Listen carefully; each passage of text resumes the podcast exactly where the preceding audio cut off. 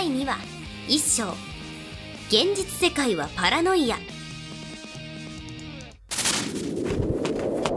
ああもう重たいわね。なんで副隊長の私が水とタンパク質の塊背負って運送業なんてしなくちゃならないのよ。あんで不慮の事故とはいえこいつをこんな状態にした当事者の私が言えたきりじゃないか。ブレイン聞こえる？こちらブレインじゃ。三田から寮は安全に保護できたかも。それがちょっと不慮の事故があってね。まあ死んでないから大丈夫よ。不慮の事故。大体察しはつくが真帆わしは安全に保護しろと言ったはずじゃぞ。はいはい。お説教だったら支部に帰ってからお願いねお主は毎回毎は回いはい。いやとりあえず今上田市の郊外。支部に戻るのに一番早いのはどこのゲート？そこからなら南西 1600m に位置する廃駅じゃが了解。ならあと5分くらいで支部に戻れるわ。それじゃ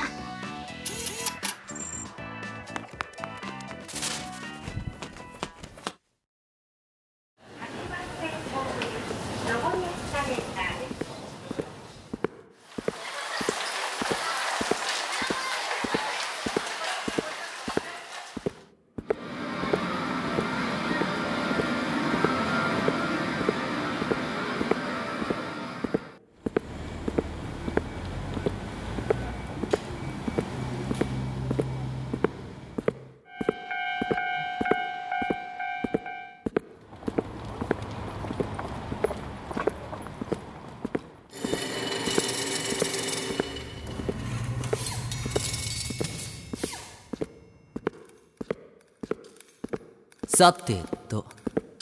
仕事の後はゴミ掃除だね。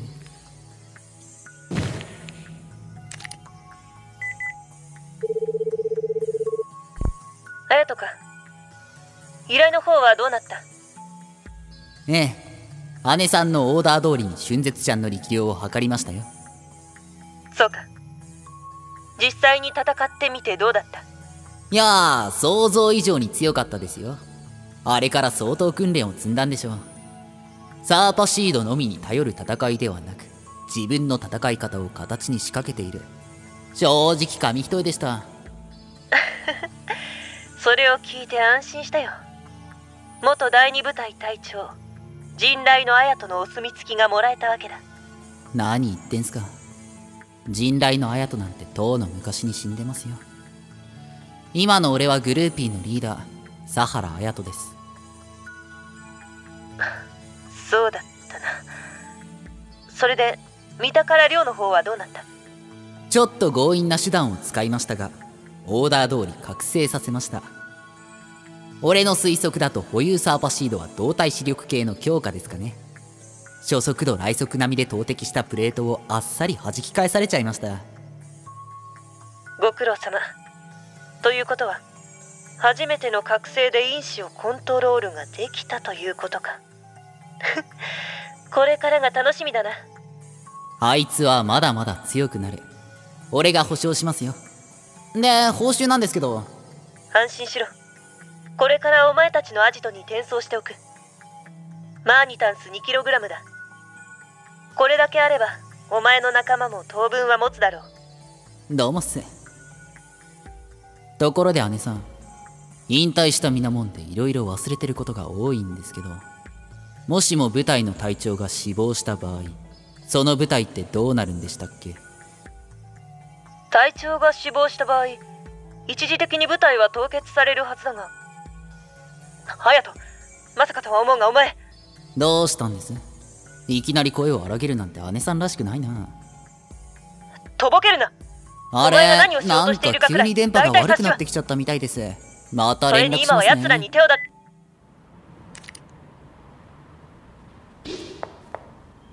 あやちんは長電話がお好きなようでやがりますね。仕方ないでしょうに。これも仕事のうちなんだよ。舞それに姉さんの助力があって俺たちはいだだだ。だだだったらゴミ掃除のことを伝えやがることも。お仕事のうちなんでございやす。ちょちょ傷の手当てしてくれるのはありがたいんだけどさ。逆に悪化しそうな勢いなんだけど。愛でございやがりますよ。ついでによく動くその口にも包帯巻きますですか？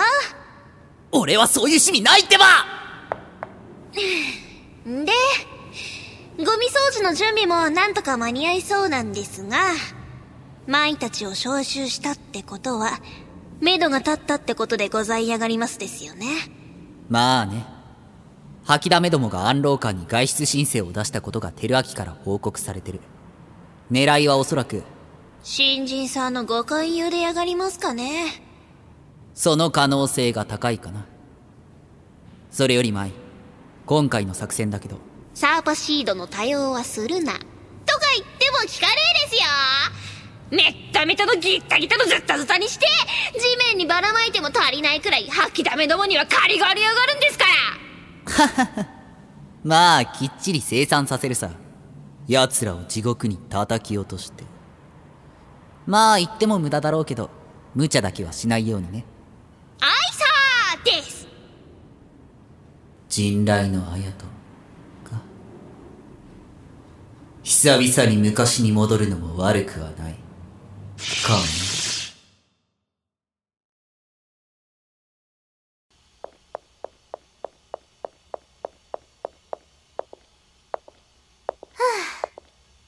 到着っと。いつ来ても錆びれたところよね。えーと、改札はと、あ、あったあった。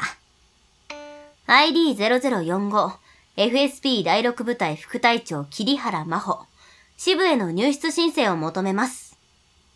はあ、到着と。とりあえず、こいつを適当な空き部屋にでも寝かせておけばいいわよね。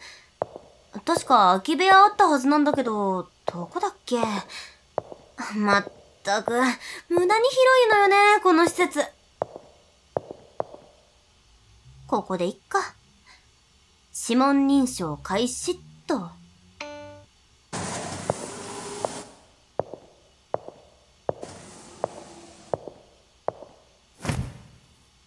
それにしても、身動き一つしないわね。まさか、本当に死んじゃったりしてないでしょうね。まあ、力のセーブはちゃんとしたし、多分大丈夫、よね。